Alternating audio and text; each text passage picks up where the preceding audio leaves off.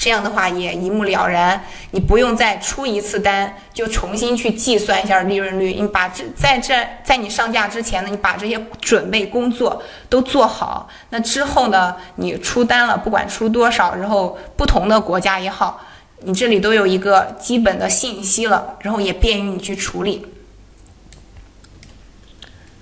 好，这个呢就是我们今天给大家分享的两个表格，一个是定价器表格，一个是这个高效率的产品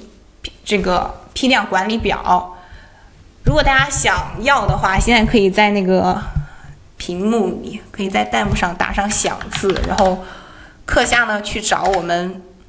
助教老师去领取就可以了。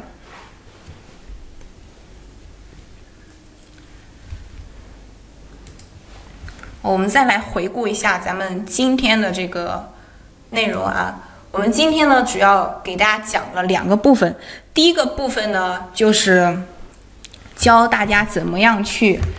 定价，以及怎么样去锁锁定你的这个竞争对手，以及锁定你的竞争对手之后，采取什么样的这种定价方式。我们在教大家锁定竞争对手的时候啊，告诉大家要先在这个速卖通的后台，你先去输入关键词，输入你产品的关键词，或者说查询你这个产品的类目，然后呢去筛选一下和你同层级产品的价格。因为你不筛选产品的话，这个产品它分为不同的档次，那肯定没有没有那个放在一起比较的必要，对不对？就像小米手机和苹果手机一样，我们刚刚也举了这个例子。然后呢，就是你需要进行一个订单排序。为什么要排序呢？我们要跟我们前面的那些产品比，咱们优秀的产品去比对比。那在你后面那些产品比你稍微差一点的产品，那就没有和它比较的一个必要了。好，这个是锁定产品的一个步骤。那什么样的产品才和我们具有直接的这个竞争关系呢？我们刚刚也说了，就是你的定位相似，然后价格接近，销量比我们略多，具有这三个方面呢，就是我们的竞争对手，满足这三个条件的。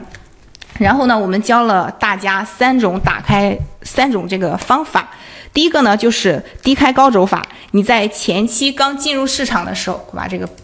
你在前期刚进入这个市场的时候呢，就可以使用这种方法，快速的去打开市场，占有一定的这个份额。但是这种方法呢，不能够长期使用。如果你长期使用的话，就是恶性价格战嘛，会导致彼此都没有钱赚。然后第二种呢，就是分级定价法，它的核心呢，就是通过这种低价值的产品吸引点进来，吸引顾客点进来，再去。购买这个高价值的产品，然后呢是这种增销定价法，主要给大家分享这三种方法，然后还有这个两张表格，刚刚我们给大家演示过了。这些呢就是我们公开课的内容，就是我们这里呢也有 VIP 课程，VIP 课程的话，那给大家分享这个定价的方法呢也会更多、更加细致。